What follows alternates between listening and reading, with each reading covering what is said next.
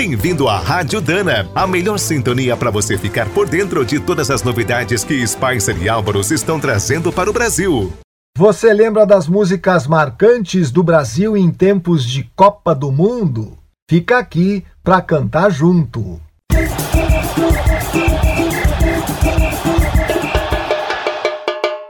E agora na Rádio Dana, a BZ da Seleção. Oi, eu sou Marcelo Ferli e na Rádio Dana para falarmos de seleção brasileira aquecendo para o Mundial. No episódio 8, escalamos as letras F de frases e M de música, para acrescentar ao nosso podcast outra paixão brasileira. Pronto para relembrar grandes versos? O poeta Carlos Drummond de Andrade escreveu: O difícil, o extraordinário, não é fazer mil gols como Pelé, é fazer um gol como Pelé. O jornalista João Saldanha foi autor da ótima Se Concentração ganhasse jogo, o time da penitenciária não perdia uma.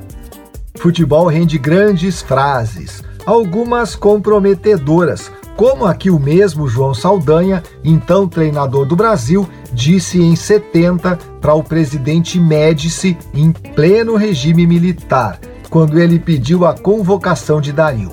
Ele escala o ministério, eu convoco a seleção. Saldanha foi demitido logo depois.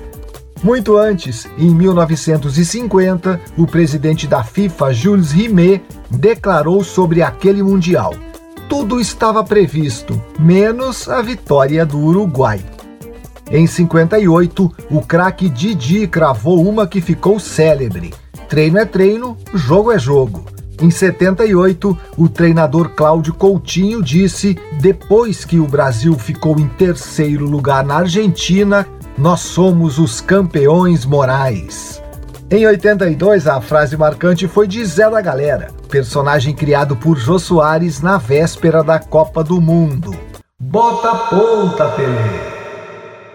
Zico, duas Copas sem título depois, lamentou: Minha geração não nasceu para ser campeã do mundo. Romário, decepcionado depois da Copa de 90, foi claro: pode anotar, foi a minha primeira e última Copa. Quatro anos e um título depois, ele proferiu: Essa foi a Copa do Romário. Eu disse, eu cumpri. Sou tetra e o melhor do mundo. Eu falo e faço. Foi nessa Copa que Galvão Bueno, como todo narrador, criou um bordão inesquecível. Vai que é sua, Tafarel! Bem menos heróica foi a frase de Roberto Carlos sobre o apagão de Ronaldo na final de 98. Ele amarelou mais do que a camisa. O fato é que Ronaldo pediu para ser escalado ao seu treinador, Zagallo, que destacamos no episódio passado, juntamente com Garrincha, o craque homenageado em Balada número 7, música do Moacir Franco. Sucesso de 71, essa música foi originalmente escrita para um jogador vascaíno chamado Ipojucã e adaptada para homenagear Garrincha. O refrão é assim: Cadê você, cadê você, você passou? O que era doce e o que não era se acabou. Cadê você, cadê você, você passou? No videotape do sonho, a história gravou.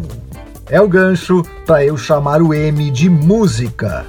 Roda a vinheta. ABZ da seleção. O compositor Pixinguinha compôs a primeira música no Brasil para o futebol. Foi o choro instrumental 1 a 0 de 1919, feito para marcar a conquista do sul-americano daquele ano pela nossa seleção. Em 1933, a música ganhou uma letra de Nelson Ângelo, que diz: Vai começar o futebol com muita garra e emoção. São 11 de cá 11 de lá e o bate-bola do meu coração. É a bola, a bola, a bola. Na Copa de 50, a marchinha Touradas de Madrid de Braguinha virou hino durante a goleada de 6 a 1 do Brasil na Espanha. A cada gol, o onomatopeico Pararatimbum, bum bum, explodia nas arquibancadas, antecipando o U Tererê da década de 90. Em 58, o Brasil finalmente ganhou e consagrou a marchinha dos titulares do ritmo. A taça do mundo é nossa, com brasileiro não há quem possa. Eita, esquadrão de ouro! É bom no samba, é bom no couro. Não menos marcante é Pra Frente Brasil de Miguel Gustavo, hino oficial da seleção na Copa de 70. 90 milhões em ação, pra frente Brasil do meu coração.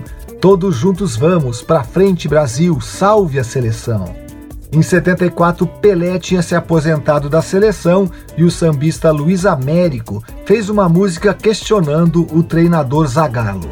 10 é a camisa dele, quem é que vai no lugar dele?